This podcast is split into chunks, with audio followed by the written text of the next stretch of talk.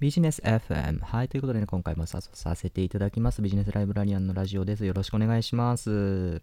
今回は、まあ少しね、ちょっと未来の話をね、していきたいなってことを思います。はい。えっ、ー、とね、今日最近、えっ、ー、と、本を読んでいて、2025年にはもうね、人々は買い物をしなくなるよなんていうね、本がね、ありました。もうね、タイトルからね、ちょっとね、惹かれてしまって読んでみたんですけども、まあ、どういう話かっていうと、やっぱりね、本当にその通り、人々は買い物をね、しなくなるよっていう話なんですよね。はい。えっ、ー、と、どういうことかっていうと、まあ、普段我々はいろんな日常的なものとかを、えー、スーパー行ったりとか、いろんなところでね、買い物をしたりとか、あとは服とかも、同じように、えっ、ー、と、まあ、どこかのお店でね、買ったりとか、はい、あの、必要な、例えばスマホとかもね、そういったものもね、いろんなところで買ったりとかしているかと思うんですけども、そういったものも実は、うんと、これからはね、買い物しなくなっていくよっていうね、未来の話でした。はい。えっ、ー、と、どういうことかっていうと、うんと、これ本当に僕一番びっくりしたんですけど、何かっていうと、えっ、ー、と、そうですね、買い物しなくなるって、うんと、そのネット上のものをね利用するだけかなってことを思っておったんですけどそうじゃなくって本当に、うんと、もう自分たちが買わなくてもいいようなね状況になっていくんですよ何がそうなるかっていうと例えば最近もかなりね普及してきましたけどえっ、ー、と AI のね、スピーカーってありますね。例えば、アレクサとか、はい、あと、あの、アプリで言うと、ホームポットとか、はい、私もね、アレクサをね、使っておるんですけども、ああいったものが本当にすごくね、活躍をしてくれる時代になってくるんですよ。どういうことかっていうと、もうすでに Amazon では特許を取っているそうなんですけども、Amazon のアレクサは、えっ、ー、と、人が喋る声を認識してその人が普通の声かそうじゃないかっていうのをもう判断できるっていう風になってきてるんですよね。はい、例えば、うんと、風邪声か、風邪の時にね、喉喉がね、ちょっと痛くて、はい、あの鼻声になりますよね。でそんな時に喉喉が痛くって鼻声だったらその人には今これが必要だっていうのが、うんと、分かるようになってきてるんですよ。あなんかこの人ちょっと調子悪そうだから風邪薬必要だなとかもしくはなんか喉飴が必要だなとかっていうのがね分かるようになってくるんですよね。でそうなるとどうなるかっていうと Amazon で勝手にそれを発注してくれるんですよ。はい。あの、まだね、それ、ちょっとね、未来の話だなっていうふうに思うかもしれないんですけども、実はもうそれ、特許をね、すでに取っているんですよね、Amazon は。はい。で、あの、そんなこと言うと、普段のね、日常の、えっ、ー、と、プライバシーがないんじゃないかっていうふうに言われちゃうんですけども、まあ本当にね、確かにその通りだなってことを思うんですけども、まあ、これからね、どうなっていくかっていうところはありますが、はい。まあそういったところで我々はそんなにこれからね、買い物をしなくてもよくなってくるよっていうね、日常になってくるんですよね。はい。で、もちろん同時に、うんと、自分たちが必要なものとか、例えばね、うんと、ちょっとね、高いもので買ってみ、頑張って買ってみようという、例えばパソコンとか、そういったものに関してはどうなっていくかっていうと、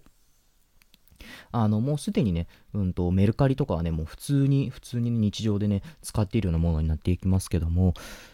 やっぱりメルカリとかを使うとどうなるかっていうと自分たちが必要なものを買っているけど所有していないっていうね状況になるんですよね以前もねちらっとねラジオで配信をしたんですけどもはい。あの、別にこの、例えば私もね、Mac のパソコン今1台、まもっと言うとここにもあるんですけども、まあ、メインで使ってるのに1台あるんですけど、まあ、その使ってるパソコンも、これ実は、うんと、メルカリで買って、で、それをメルカリで買ったやつをまたメルカリで売り直しちゃえば、そんなに、うんと、自分の出費っていうんですか？なくなりますよね。はい。うんと、例えば、パソコンを10万円で買いました。1年後、それを9万円で売りましたってなったら、1年間1万円で使っていたっていうことになるんですよ。はい。別に 1, 1年間1万円だったら安くないですか？しかも高性能なパソコンですよ。はい、Mac ですよ。そういったものを1年間ね、そうやって使って、えっ、ー、と、1万円、まあ、その体験料的な感じで1万円ね、支払っちゃえば、すごくお得ですよね。はい。で、まあ我々のね、これからの世界ってまたすごくね、変わってくるんだなってことを思いますけど、まあそんな中で、じゃあどうやってね、うんと我々は生き抜いていったらいいのかなっていうふうに思うんですが、あの先ほども言いましたけど、Amazon はそうやって自動的にね、いろいろなことをやってくれるのがメインなんですよ。じゃあ楽天との違いは何なのかって話なんですけど、楽天との違いは何かっていうと、やっぱり楽天は日本の会社なんですよね。で、日本の会社っていうのは何がいいかっていうと、やっぱり日本ってすごくその人に対するね、温かみとかをね、感じられる人が多いんですよ。まあ、あの、他国の人がそうそうじゃないというふうに言ってるわけじゃないんですけども、あの、そういう風なね、企業なんですよね、楽天っていうのは。だから何がっていうのは、うんと、ふるさと納税とかもそうなんですけども、うんと、誰々が作った何々ですみたいなとか、あの、そういったものが、うんと、しっかりとね、明記されていて、うんと、自分で個人で用意したものはどちらかというと、うんと、やっぱり楽天の方がどちらかというとね、強いんですよ。